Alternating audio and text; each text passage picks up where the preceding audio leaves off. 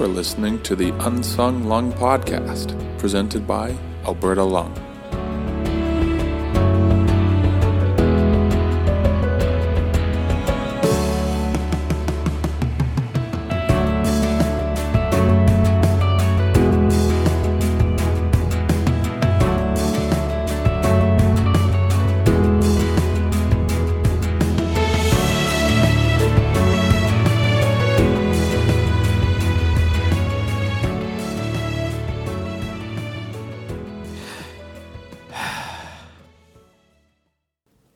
Better way to kick off 2023 than with something a little sappy? If that's not up your alley, plug your ears. I'm totally kidding. You're going to love this episode, I'm sure of it. So, a mother's love is something that can transcend all kinds of heartbreak and troubles. I know for me, I've been lucky enough to have lived in relatively good health for most of my life. Where my mom's love steps in is in the stressful late nights studying the constitutional law book that is for some reason 1100 pages long, the many breakups that I've had in my young life, and any problem that I know I can't figure out on my own. These issues, I hold at least, my mom would probably say otherwise, are trivial compared to what our guest today has endured. She is the mum of a wonderful boy and man who sadly is no longer with us because of complications with his cystic fibrosis, or CF as it is otherwise known. Our guest today is Gina Champagne, and she is an amazing advocate for lung health in our province. Her son, Vincent, passed away in July of 2007, and she has been championing lung health awareness ever since. Like Jeremy Saunders, the producer and host of Sick Boy podcast, who I interviewed a few months ago on this show, Vincent suffered many struggle, struggles with his CF. However, unlike Jeremy, Vincent didn't have the chance to be in the quote unquote Trikafta era of CF. If you recall, Trikafta is the amazing drug that, drug that fixes the misshapen genes that cause the extensive problems and symptoms of cystic fibrosis. Instead, Vincent had to go through a double lung transplant to extend his life. While it did extend it, the procedure and its aftermath didn't come without their own troubles, and it, only lasted about two years before Vincent succumbed to his disease. In today's interview, I'll be speaking with Gina about Vincent's younger years, how he coped with CF and despised being different from other children. We'll also discuss the journey that eventually led Vincent to wanting to be placed on the transplant list and how the transplant process evolved. I do have to say that I am somewhat of a hopeless romantic, and the story of why Vincent decided to pursue a lung transplant is really touching. So, for those who are fond of love stories, definitely stay tuned. Gina and I also touch on how she believes breathing space is going to be such an amazing place for those needing lung transplants. If you recall, breathing space is Alberta Lung's first, not first, it is the first in Canada, I should say. It is Alberta Lung's home away from home for lung transplant recipients. Because the costs of receiving a lung transplant can be so astronomical to bear by oneself, even to the six figure mark, Alberta Lung is building a sanctuary for lung transplant patients and their caregivers to come and stay while they are receiving treatment, thus cutting down on major stressors and allowing them to focus on healing. I'd like to extend a massive thank you to Gina for sharing her incredibly touching story with us today on the Unsung Lung podcast. So I hope you enjoy my discussion my discussion with Gina a mum with a heart of gold and an incredible lung health champion in our province. I am very excited to welcome Gina onto the Unsung Lung podcast today. This is certainly a different perspective from other ones that we've had on our show, and I know that we are super privileged to hear your story. So, how's it going today, Gina? It's going pretty good, Jacob. Chilly out there, but uh, it's warm in here. Exactly. It's warm inside our houses. For people listening outside of the city that we are taping in, um, we it, it, we're taping in Edmonton, Alberta, and currently maybe not currently, but this morning, a couple hours ago, I think it was something like minus 48 with the wind chill, um, which is absolutely nuts. Don't even want to talk about it. I have to go drive after this interview, and I am not looking forward to it. No. So not gonna be fun, but I will certainly enjoy this interview and staying warm and and getting to know a little about Vincent, your son, and and just having an amazing conversation. So let's just start. Uh, so in my introduction to to this uh, this episode, I obviously spoke about your perspective as a mom and Vincent's journey. So I'm wondering if we can start at the very beginning. So how did you know something was wrong with Vincent? What were the signs? Sure. Okay. Um, I would have to say the main sign is what they ended up diagnosing before they said he had cystic fibrosis was he was showing symptoms of failure to thrive. Now, failure to thrive includes things like not gaining weight, not growing. Those are the medical type of things. But what I noticed as a mom was just that I had two. Uh, I have two other older children than Vincent. They had grown increase they were always in the top 2% per, percentiles of the growth charts that the doctors go by and Vincent just wasn't growing at the same rate. And I was quite concerned. And at first, the doctor kept saying, That's fine, that's fine. Not all kids grow at the same rate. And after several months of that, I really got concerned when his dark hair that he was born with fell out. All babies' hairs fall out, but he started growing back back blonde hair instead of dark and it you've met me i've got dark hair. So that was a concern and plus the fact that he just wasn't growing. So back to the pediatrician dr malinowski and with my concerns and so they, they put vincent in hospital for three days to try and do try and determine why this child wasn't growing. And at first I was a little concerned that they were thinking maybe I was doing something like that Munchausen by proxy. Anyway, after three days of testing, they finally did the sweat chloride test, which is the keystone test for cystic fibrosis. It's where they count the sweat in, in the chloride in your sweat. And it turned out positive. So it was determined that Vincent was failing to thrive due to cystic fibrosis. Right. Yeah. That I, have I've heard about that test a lot of times before in other podcasts that I've listened to. Um, actually, what's what's funny is that I've heard that it's I, maybe you can attest to this. I've heard that it can be a little iffy. There's there's a woman that I listened to on a podcast recently where she had a sweat chloride test done and it was inconclusive, and she had it done a million times, and they couldn't determine if she had cystic fibrosis or not. She had some of the symptoms of CF, but um, w- when you were discussing with the doctors, was it like definitive? Yes, he has cystic fibrosis because of this of this test.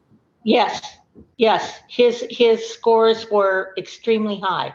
Yeah. So yes, without a doubt, they knew that he had cystic fibrosis. Yeah. Okay. And so, it it's uh, it is the standard. Sure, they they can now do the blood test to determine like when babies are born now, we get the mandatory blood tests that they do to check for certain diseases, and cystic fibrosis is one of them. And if they show any markers, they will do other tests, including the sweat chloride test. But the sweat chloride test is and was for for the 30 or 40 years that cystic fibrosis was a known disease, it was the standard. And once we determined Vincent had cystic fibrosis, they also did the sweat chloride test on his siblings because sometimes, and because cystic fibrosis manif- manifests in different ways, sometimes they don't catch it.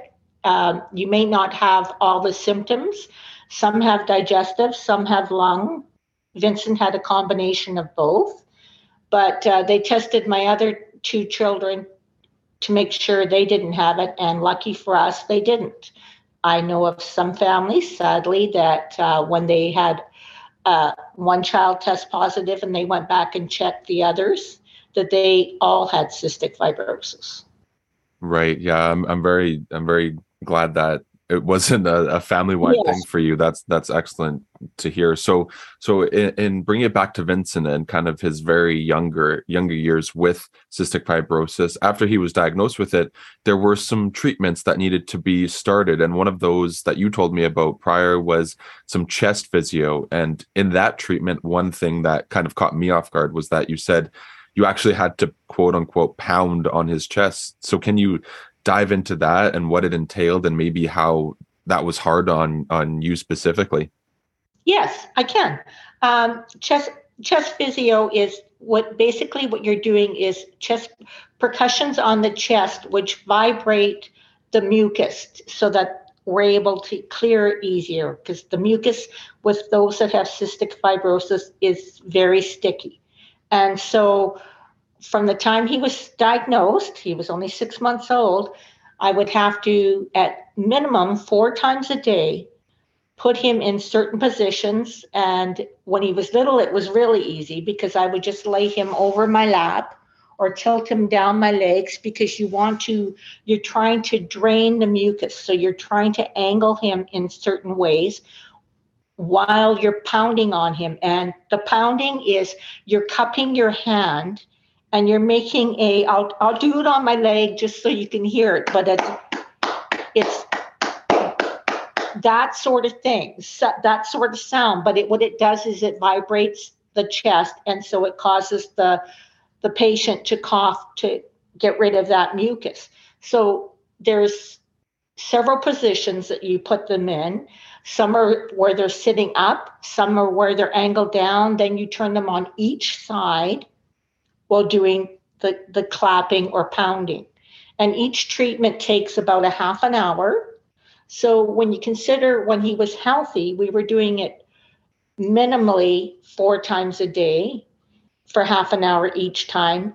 But that was after he would do his inhalation therapy uh, by nebulizer. He would have certain drugs he'd have to breathe in that also aided. So, yes, the pounding, yeah, the pounding, it sounded really loud. And to people that weren't used to it, they'd be shocked. And I would joke and laugh and say, well, if I don't pound my child, I would be considered negligent you know, most people you don't hit your child, but Vincent needed this. Yeah, absolutely. That that that's crazy to hear, especially with the audio example you gave us. Would, would Yes. it be would it be that loud when he was Yes. an an infant, like at six Yes. months? Yes, and it was amazing because he would fall asleep during the treatments. Oh And my people would goodness! go, people would go, "Oh my goodness, how can he sleep through that?" But when he'd be in hospital, and like every time he was hospitalized for infections, I would stay twenty four seven. So every time it was, I'd be there for two. All his treatments when he was hospitalized would be for two, at least two weeks. So you could hear, you could the people that would come to see Vincent could follow the sound down the hallway. You could hear it all the way down the hallway of the the pounding or the what we started calling clapping. But yes, it's it's very loud. Oh my goodness, that that is crazy to know, especially two hours a day. That's not an insignificant amount of time to do That- anything, let alone Correct. let alone something that I, I guess invasive or oppressive, however you want to call it. It's just well, I mean, he fell asleep when he was a kid, but it's just it doesn't sound like something fun. No, and um, that was uh, when he was well. When he was sick, if he even something simple like a chest cold, I would be doing his therapy every three to four hours throughout the day and throughout the night. So it took a lot. And I ended up with drummer's arms. If you ever looked at the drummer's arms, they're beautiful. They're they're muscle, they're whatever. But that's how my arms ended up. Too bad they don't look like that now. But uh, yeah, it was it was definitely a workout. You you built a lot of arm strength. Yeah, for sure. That's funny you say that. I was I was a drummer when I was a kid, and I was the scrawniest kid. I don't. I've never heard of this drummer's arms. I wish I had that. I probably could have put a could have picked up uh, a few more girls in, in junior high kind of thing if I had those kind of arms. But anyways, away from me, that's that's enough. Um, so kind of moving on from Vincent's very younger years, his I guess infancy to a little bit of a, of a younger boy now. So he was a very active young boy and man, and he loved uh, things like skateboarding, snowboarding, soccer, swimming, and mountain biking. And you told me that his favorite expe- expression and one that he shared intimately with you was that he lived life on the edge where only the strong survive. And I think that's an incredible quote. So, how did his fondness of sports and extreme ones at that sit with you, uh, a mom that just wanted to protect her son? oh, Jacob. Uh, yes, I loved watching him involved in all his sports. Yes, I was always afraid because Another thing with cystic fibrosis is because of their malnourishment, even when, they're on medication, they have issues with their bones. So fracturing a bone was common. And yes, as much as I wanted to wrap him up in cotton batton, I wanted him to live. I wanted him to live the life he was going to have. And so it was hard. I'd let him go. And when he would come home banged up, or if we had to take him to get a cast or something, he would look at me. And if I went, oh dear, he'd go, Mom, we know this isn't what's going to kill me. And that if more than living life on the edge, that is what would just squeeze my heart because he knew from a very young age. And that was one thing that we're going to talk about later about um, what he didn't like. But anyway, um, yes, it was very, very hard on me, but I loved watching him. He was so into all the extreme sports. Yeah, that's incredible. I I I was not into extreme sports like that, but I can certainly attest to having parents and family around watching you. I, I know that for my dad and my mom, they they loved watching me play basketball, and it just it means something different when your family's doing something that they love and you can watch them do that, even if it is a little dangerous, obviously. But I find it funny how how Vincent was saying that this isn't what's going to kill him, so he might as well li- live live life to the fullest in the meantime, right? Exactly. Yeah. And you know what? Uh, this reminds me of that song by uh, One Republic, "I Lived." They dedicated that song to uh, Brian Warnicki, who was a CF fan of theirs. He was 15 at the time of the song, but Brian lived like Vincent. Every day to the fullest, he was into the extreme sports. And when my son first, not Vincent, but Matthew, when he saw the video, I lived, he phoned me right away crying and said, Mom, you've got to watch this video. It is so much like our Vincent. And it, it was. I mean, the extreme sports, the the love of life. You see the passion that these kids, knowing that they don't, their days are numbered. The passion that they put into what they can do and what they will do is amazing absolutely. Yeah I, I, you you forwarded that video to me. I lived by one republic the music video. Yeah. so if anyone's um, interested please go go on youtube and watch that. It's an incredible video. I don't I obviously don't know vincent personally. He passed away quite a while ago now. Um, but i could just see the the connection there. I i knew from the stories that you've told me that that that is who he was and it, it was very similar. And if you if you need a little bit of a tearjerker honestly i i it, it it put it, it brought me down a few notches certainly. So so that one it, it's a great music video. And so kind of not exactly tied into that but maybe uh, just moving on a little bit. In in his sure. early teenage years vincent didn't like to be quote unquote different. So can you expand on this and maybe some of the challenges that he faced that his peers simply wouldn't have because they didn't have cystic fibrosis. Right. Um, Vincent got to the point where, although all of his schoolmates and friends knew he had cystic fibrosis, and at a younger age, even way before he hit his teen years, when he was in elementary, one of his classmates had said, You're going to die. That classmate's mother was a nurse, and had told her son that Vincent had a disease and that he was going to die, which is really hard for a child to hear.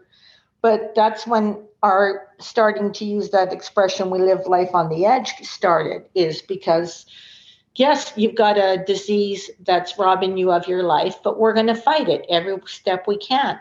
But anyway, when Vincent became a teenager, then it was, he didn't want to be different. He didn't like having to come home at lunchtime for his treatments. He didn't want to have to come home after school. He wanted to hang with his buds, which is normal. And so we decided um, he also was having issues with taking all the meds he needed to take because that meant carrying containers of pills everywhere he went. And people that didn't know him would look at him going, Why are you popping so many pills? And at that point, he wasn't really ready to open up and say, Because I have to. So he didn't want to do a lot of this. And so I, I had him and myself and um, Joan Tabak from the Cystic Fibrosis Clinic. She came with me. And We had social workers and specialists, and we had a chat with Vincent. And they deemed that he was only 14 at the time, that he knew enough about what he was facing that he we would support whatever decision he made at that time. And so we came up with a compromise. We would do his therapy in the morning and at night instead of the four times a day. And more often, of course, if he got sick, because that also usually meant he was hospitalized. So it was a compromise. He gave up, or he gave up some things, and we supported it, supported him in that, and um, we went from there.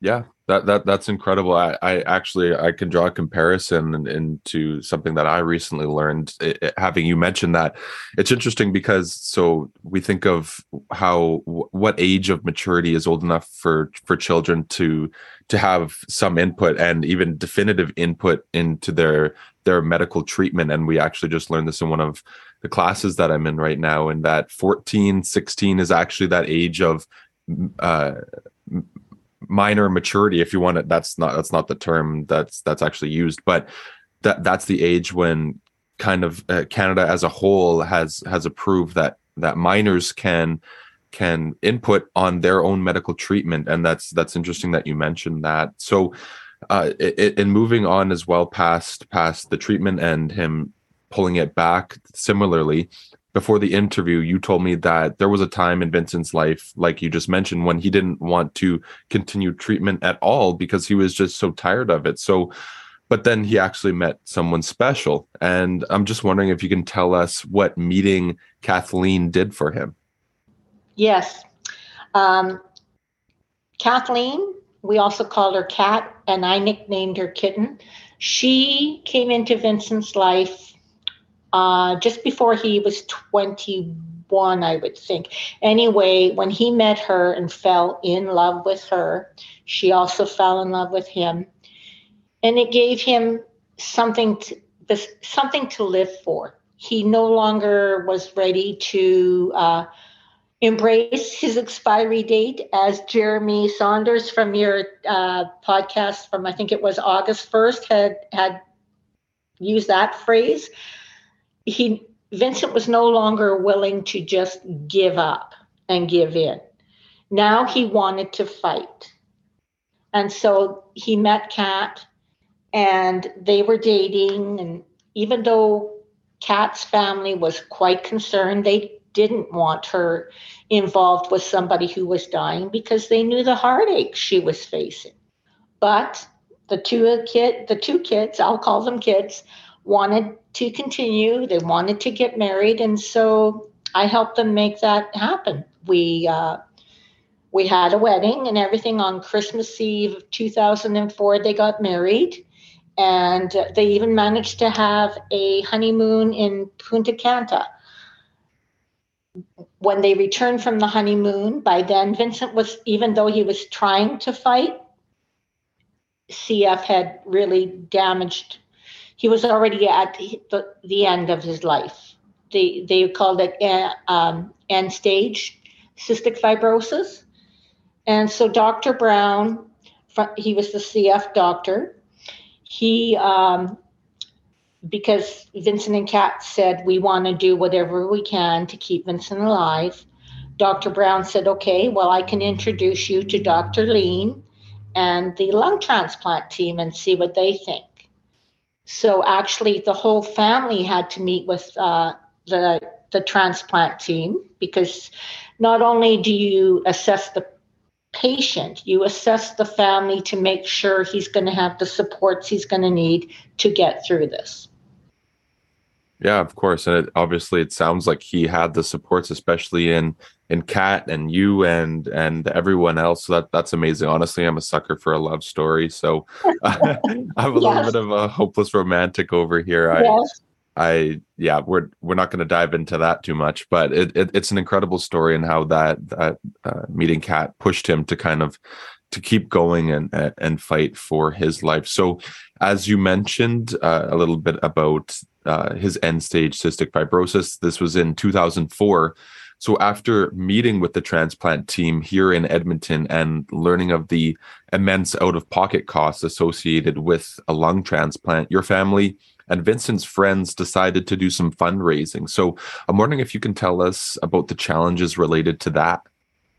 Yes, yes, but yes, uh, because the lung transplant team told us first of all we would have to get Vincent into better physical shape to survive the transplant.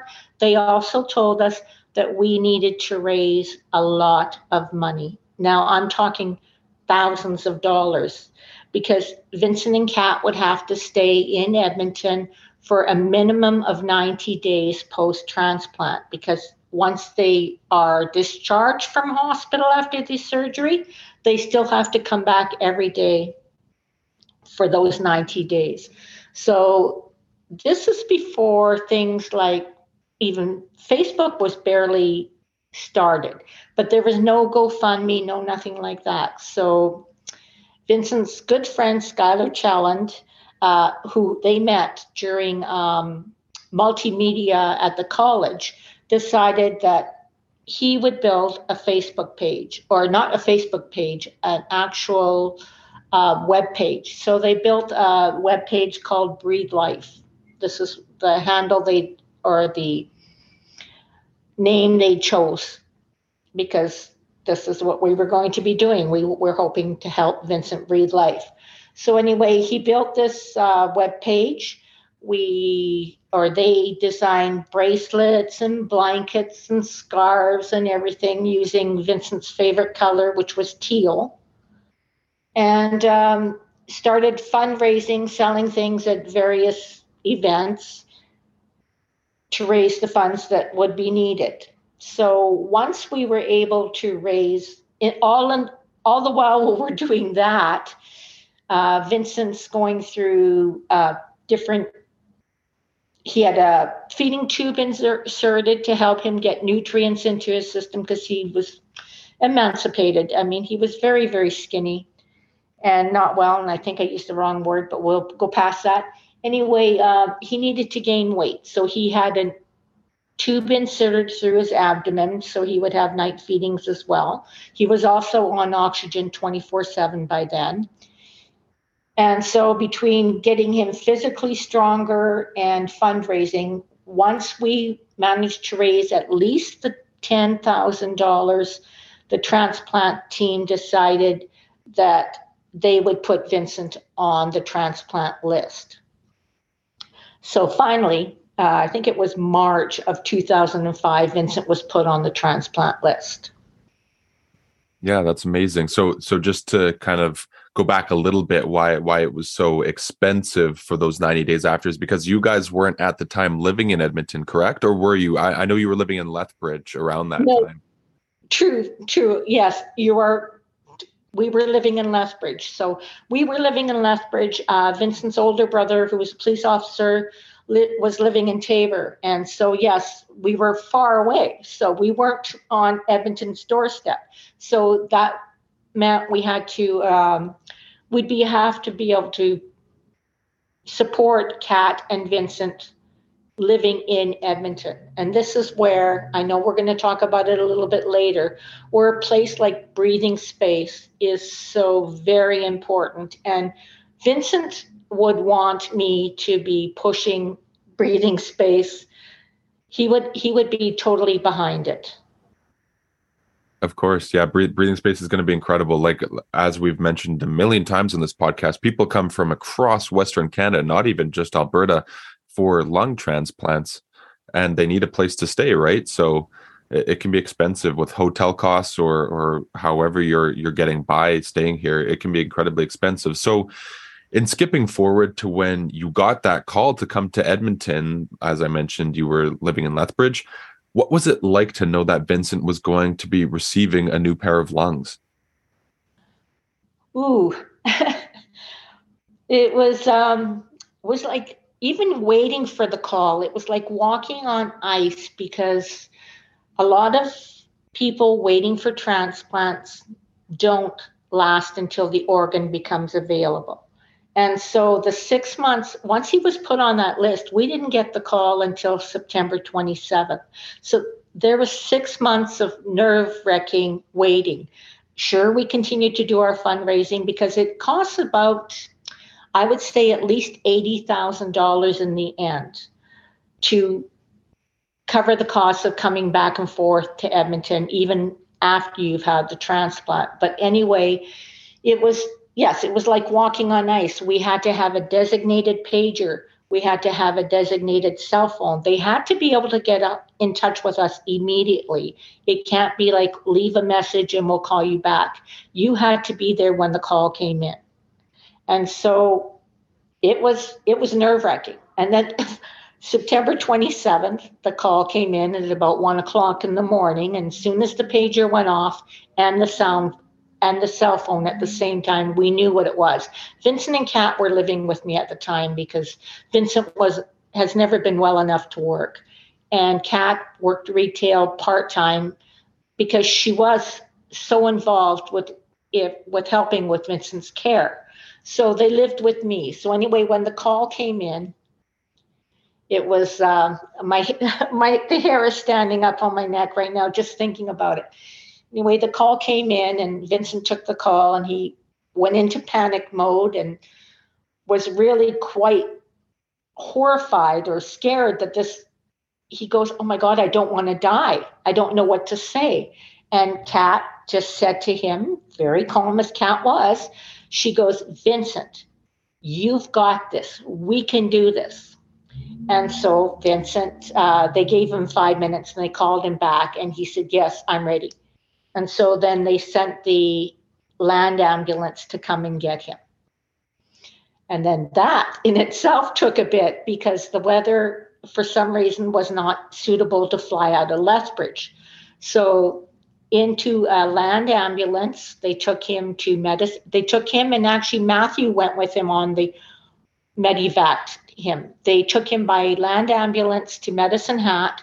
They flew from Medicine Hat into Edmonton, which is a trip in itself. Vincent was extremely anxious, which is normal.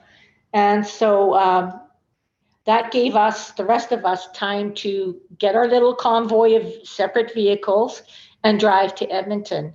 Um, we managed to get to Edmonton at 8:30, just as they were wheeling Vincent in for surgery. So got a quick kiss goodbye, and off he went yeah that's amazing that's amazing. I the the support that he had that morning I, am sure that obviously is a scary time uh, an incredibly scary call to receive but just having all the people behind him kat yourself and and everyone i'm sure that that gave him the confidence to go and do it and get it done and and keep living. Um, so that that's an amazing story. And so you mentioned uh, to me earlier that vincent's physician with the transplant team dr Lien uh, had a saying that in deciding to go forward with the transplant, the patient is exchanging the devil they know for one that they don't. So I'm just wondering if you can elaborate on that and what this saying means for our listeners, because it's it, it seems straightforward, but also it probably has a little bit of nuance. Yes, sure. It's it so does. Um, having Vincent having lived with cystic fibrosis for 24 years, he knew that devil we didn't know the transplant or post-transplant devil. Uh, and we call it a devil because it's it's an unknown and it can be not only scary, it can be life threatening as well. Um, with getting the transplant, the anti rejection medications quite often cause what's called uh, new onset diabetes. And that's exactly what happened in Vincent's case. When he came out of the surgery, he immediately became an insulin dependent diabetic.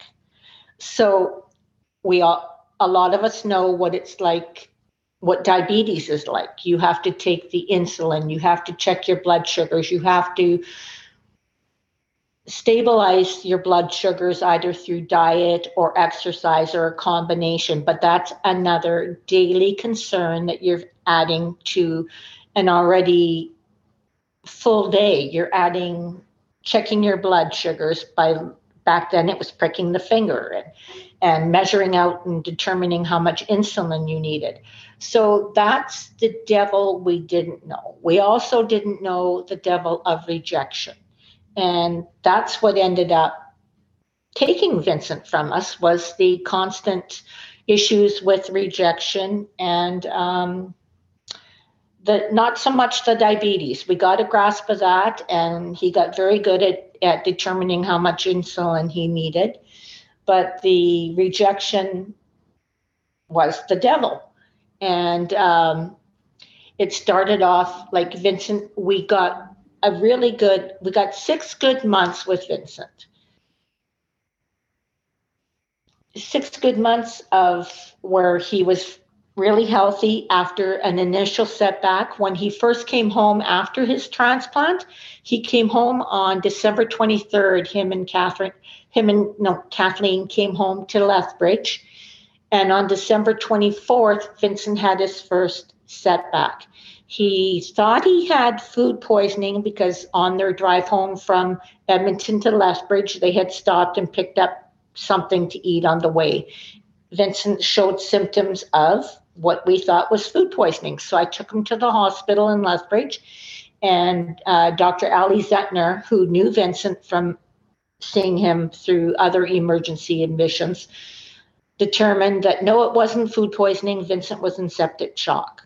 So there's another part of the devil we didn't know. He was in septic shock, and so he had to be medevaced once again to Edmonton. By the time we got to Edmonton, Vincent was back intubated and fighting for his life. So it was a vicious cycle. And yes, he did manage to, to survive that setback and he got stronger and we had that really good six months with Vincent that we had we never would have seen. Uh, we got to see a side of him where he advocated for not only himself, but he became very outgoing and became a spokesperson for lung transplant. He would see people in the hospital that he thought he'd go, hmm, they look like they have cystic fibrosis or whatever. And he he was very vocal and not afraid to approach people he didn't know. And he would say, Hi, I'm Vincent. I've had a lung transplant. And he would start a conversation with them in the cafeteria. And they were just amazed at how he was so open and willing to talk about his own struggles and convince them whether or not they wanted to go through a transplant as well. He also was really good with his his uh, co-transplantees. A couple of them, Jesse McQuitty and Scott Ney, were going through the process at the same around the same time. And so quite often they would meet up in the hospital because they would have issues, a rejection or whatever, and they'd be hospitalized at the same time. And so they were like the three musketeers and they kept in touch also as well outside of the hospital. And if Vincent felt that they weren't doing something that he thought they should be doing, he would basically give them the little kick in the butt and say, hey, smarten up. You need to do this. You need to protect your new lungs. You need to be strong. You need to take care. And so we got to see that side of Vincent we never would have seen without the transplant. I've tried transgressed a bit. Um, the devil, so what Dr. Lien had meant by when he told us, you're giving up the devil you know, which was cystic fibrosis, for the one you didn't. And yes, it was not a nice devil, but um, Vincent would not have not had the transplant knowing all this. Even when Vincent struggled near the end, and when he they determined he only had like there was a couple we had a family meeting and we spoke with a specialist uh, dr brinley from the icu and it was determined that vincent had they, they were looking at options one was they had to remove his left lung because it was so bad that the tissue had died. So the minimum Vincent would need to have that left lung removed. He needed stents placed into his right lung to keep open up the bronchi because where they attached the new lungs, it had narrowed, and so it was con- Vincent was having issues breathing with with that lung. The other option they gave him at the time was he could go be put back on the transplant list for a, another double lung transplant, but this would also include a heart. And that is precarious to say the least. But they couldn't do any of this. They had they said that they would have to assess him and determine whether or not any of these options would be viable and give him any kind of quality of life. And it was then determined a little bit later that none of those options were viable. And even though Vincent wanted to go ahead with another transplant, it was determined we were that they weren't going to do it. So then it was just keeping Vincent comfortable. So that's the devil we didn't know. Yeah, for sure. Well, it, it is taking obviously a lot of that the part of that story is sad, but understanding that Vincent was such an incredible advocate like you are now is is amazing to know because even if it just helped save one person's life, if it pushed one person to go and get that lung transplant when maybe they were scared to or something like that, that's enough. If if you're if you can help someone to to do something that major in their life, I think that his his work was definitely paid off. So in going past the the six months that that Vincent had that were that were great and he and he lived a relatively healthy healthy life. I'm not sure if that's fair to say, but I'm just wondering after that point and when it started deteriorating his health, was it challenging that because you maybe have hoped the transplant to have been completed and done, but was it challenging that he kept going back in and out of hospital until eventually he succumbed to the disease and, and the transplant? It was extremely challenging. It was hard to watch because being his mother, I had been involved in all his medical decisions up until the time he was married. Once he was married legally, and you would understand this, it then became him and his wife's final decisions. And so during that family meeting, I was really relieved when like it was all of us involved in the meeting. But when the doctors said we need to take this to vincent's bedside this conversation. He needs to be a part of it. And the, it also helped relieve kat from the burden because she was telling them do whatever you need to keep him alive and they needed to tell Vincent that at this point that there was nothing else they could do for him and so that he Vincent had to tell Dr. Lien and Dr. Weinkoff when he decided enough was enough just keep me comfortable and let me go and that took the onus and that heavy burden off of Kat. so that was hard in one sense, but it made it easier for her. That girl, she was she was his earth angel, and we keep in touch with her. She'll always be a part of our lives, but without Kat, we never would have got to see Vincent become the man he was before he passed away. So yes, it, it brings tears to my eyes even today yeah, I'm, get, though, I'm getting there. even though he's been gone 15, almost 15 and a half years now, it still tugs at my heart. And it reminds me okay, this is going to be another cliche or another song that brings to mind Garth Brooks' song, The Dance. If that doesn't describe Vincent's life and our life with Vincent, we would have all preferred not to have faced all of that pain. but we would have not have experienced the dance or the joy of Vincent's life. So there's another cliche, yes. Um, and another song that uh, encompasses or describes what it's like to live with a terminal illness to T, I guess. Yeah, of course. Well, I, am glad you actually gave us these two songs because now our listeners have some homework. They have to go listen to Garth Brooks yes. and they have yes. to go listen to OneRepublic. It's not a question. Yeah. You have to go do it. Yeah. So, yeah, amazing. Yeah. So, kind okay, of. I, before we no, there's one more song that your listeners need to check out. Sure. Um, Andrew Allen's Christmas song. It's their favorite or favorite Christmas song is about somebody who's passed away and listening to their favorite Christmas song. I listen to that song every day when I have my moments of thinking of Vincent. And it's it's wonderful. I love how these artists are able to turn something tragic into something beautiful and something gut wrenching at the same time. Yeah, of course. So, sorry, what was the title of that last song? Favorite Christmas song. Okay. And it's by, I think his name is Andrew Allen. I think I've heard that. I'll have to go listen to it again. Yes. But yeah, Once course. you hear it, you're going to go, oh my goodness, that's it. yeah, yes. for sure. Yeah, but just uh, so our listeners know, we're taping right before Christmas. This episode yes. is dropping oh, on yes. January first, so it's it's very timely. So, yes. and kind of wrapping everything up, I have just uh, a couple last questions. The the sure. last question is a longer sure. one, but before we dive into that, um, just a little bit of an ad lib. I'm just wondering if you can speak to what you know about breathing space and why it is so important for you and Vincent, how he would be advocating for this, why you think that the that the project is so important for Alberta and Western Canada and maybe Canada in its entirety. Exactly.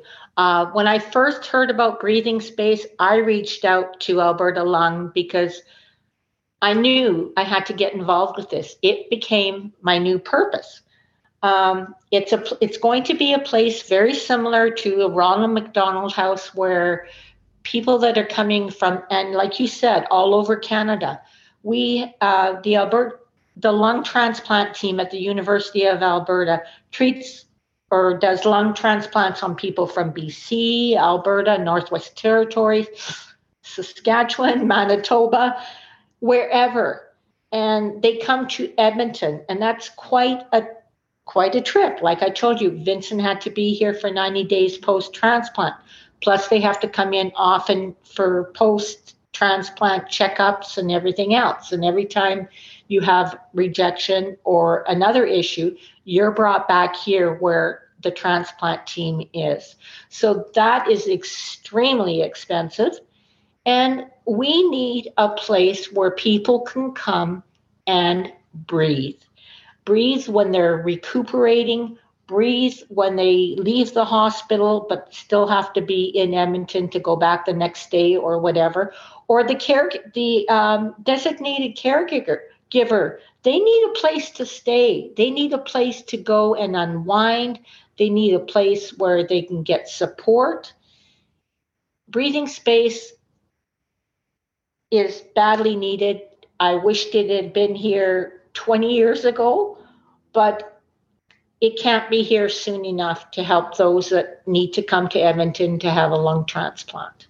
Absolutely, yeah. You said it better than I'm sure anyone actually working at the lung uh, at Alberta Lung could have could have put it. So that that's amazing that you know that much about it. And yeah, it's it's essentially a home away from home for people who need lung transplants, and it just takes away one of those stressors uh, in in housing that is needed when you're getting a lung transplant. So thank you for that. Thank you for that plug. That um, is truly amazing from from an advocate, from a volunteer of Alberta Lung. It's it's amazing to hear from someone like you. So in wrapping everything up, I have one uh, last question for you. So I'm wondering if you can give some words of encouragement to those supporting someone with any lung disease. I know we're talking about C- CF today, but we're going to go any lung disease right now. So maybe this is someone just like you who is taking care of their child. Maybe it's a brother or a sister, or even just a close friend. So, what is one piece of advice or mantra that you told yourself to keep pushing and helping Vincent throughout the difficult times? Okay, the most important thing is become their voice when they can't talk. I found it so important to build a rapport with Vincent's doctors right from when he was just seeing the CF doctors to when we met Dr. Lien and Dr. Weinkoff. They were fantastic. They were open to our, not just mine, but Kat's as well and the families. Any questions we had, they would answer. They just wouldn't just say, well, we don't know or whatever. We could brain, we actually brainstormed with them when we were running out of ideas on how to save Vincent. Um, I wasn't afraid to come up and say, Have you tried this or considered this? They were very open to that, and that is what patients need. They need somebody who's who's knowledgeable or not afraid to ask those questions. Too many patients are afraid to ask questions. Don't be. Ask them because if you don't ask them, sometimes even just asking a question might bring something to mind to the doctors. Hey, we didn't think of this. Let's try this. They are human, and so are you. And I still can't. Dr. Lien and Dr. Weinkoff will forever be in my heart. They were great with Vincent. Vincent developed a rapport with them, which was great. So I that would be my most important thing is be that voice, be that advocate, and never be afraid to ask a question. No question isn't appreciated. Absolutely. That is that is truly fantastic advice. It kind of goes along with our last uh, our last episode that we we spoke with uh, Kirsten, who had an undiagnosed lung disease, and she was saying being an advocate for yourself. And sometimes when you're in such dire straits, you just can't do that. So uh, being having someone being an advocate for you is obviously incredibly important throughout your entire health journey. So this has been an amazing interview, Gina. It has been an honor to have you on the show today again. And I'd like to thank you for everything that you do in our province for lung health, definitely province wide. This will be heard province wide, I'm sure. And I hope that people see that passion and fight for awareness just like you have. Jacob, I would, I thank you so much for inviting me to share Vincent's story. It's been wonderful. I also want to let your listeners know that they can t- contact me through Alberta Lung because even if they're just considering it, I'm willing to share with them what I what I know and to encourage them regardless of what they choose. Of course. That that's amazing. Thank you for offering that. So reach out if if you're if you, anyone in your family and your friends is considering a lung transplant or has any questions with cystic fibrosis please reach out to alberta lung uh, via our website uh, ablung.ca uh, and we'll, we'll be able to put you in contact with gina. So i think with that i'll say thank you again gina so much. And i will just send us right through to the outro what an amazing perspective from Gina. I think on our show, we're used to getting the perspectives from the experts themselves, like physicians and researchers, as well as hearing experiences directly from patients. But to hear the experience of a mother is so special and important in gaining a full picture of lung disease. So I'd like to thank Gina again, one more time, for being our guest on the Unsung Lung podcast. As always, before signing off, I'm just going to give my final three concluding thoughts to put a bow on this episode and, I guess, somewhat metaphorically, for our final show of 2022. I know that this episode is coming out on January 1st, 2023, but I would like to thank everyone for listening in 2022. The show started this year, and I hope it will be able to continue for many years to come. Before I get all choked up, let's get into my final three concluding points. The first is Vincent's love for extreme sports and the quote that he sort of lived his life by living life on the edge where only the strong survive. I think that's such an incredibly strong and empowering quote to live by, especially when you consider that all the hardships he had to go through and and the the, the constant treatments and putting his family through through this as well.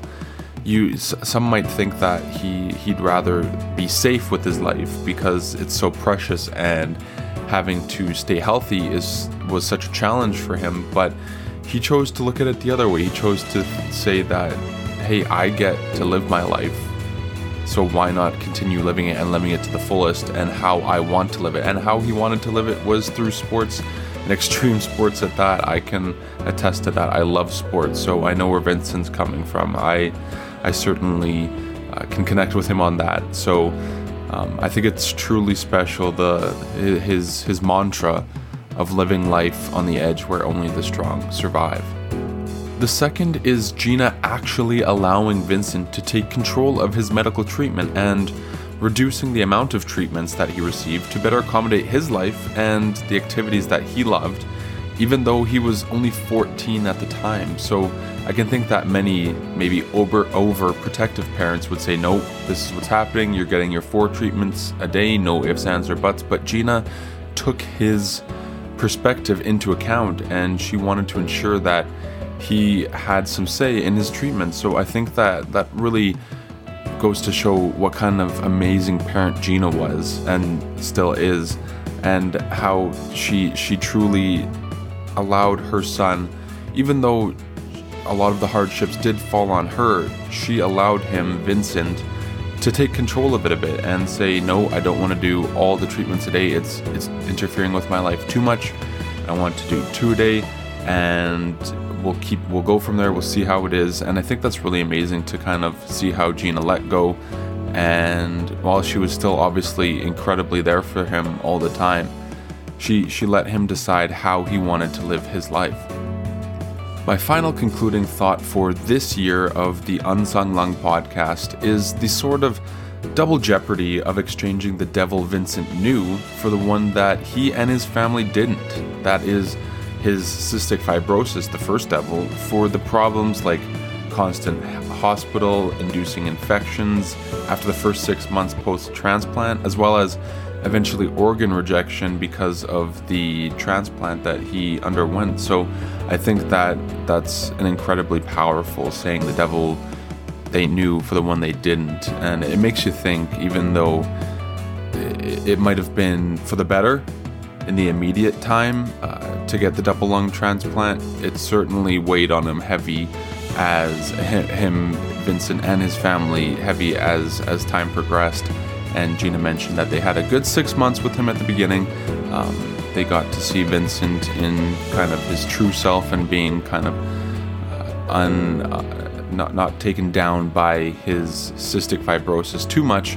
And obviously, that second devil coming in in terms of infections leading to hospital visits, more hospital visits, and then uh, organ rejection, which eventually took his life. So, I think it's uh, it's very important to keep both aspects in, in mind in that sometimes even though people in our lives may have treatment and they might be good it's always important to kind of keep in mind that they have struggled once and that stress and that trauma may still be with them as well as continuing health problems so it's always incredibly important important to stay keep that in mind when speaking to someone with a lung disease or with any kind of health ailment uh, that they may be suffering through.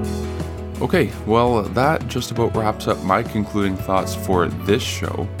Again, I would like to thank the entire Unsung Lung podcast audience for your support in 2022. It has been an amazing year for me uh, in my career, academically, in this podcast, in my personal life.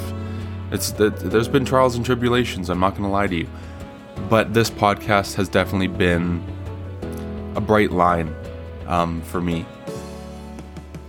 It it's allowed me to express myself and my passion for media, for podcasting that wouldn't be possible if I didn't have the opportunity given to me from the people at Alberta Lung, uh, my bosses Nina and Lee. I, I have to truly thank you for being there for me um, when I unfortunately had to step down from my position as health promotion coordinator earlier in 2022. Um, fortunately, unfortunately, uh, as I went back to school to pursue my lifelong dream of becoming a lawyer, but allowing me to continue this podcast is something that I am truly thankful for. And I'm truly thankful to all of you who listen. Um, it's really only the listenership that allows us to keep going. As I've said it before, without people listening, there wouldn't be a show. So thank you for listening. Please keep spreading the word about the Unsung Lung podcast. The more listeners, the better. The more awareness on lung disease, the better. And I am so grateful for everyone that has given given me allowed me to perpetuate this opportunity and continue my passion for podcasting. So, for one final time, thank you all again for listening to this show in 2022. I look so forward to bringing new monthly episodes to you in 2023 and to continue to spread awareness on lung health. So, for the final time in 2022, even though you're listening to this in 2023, as always, just remember to breathe.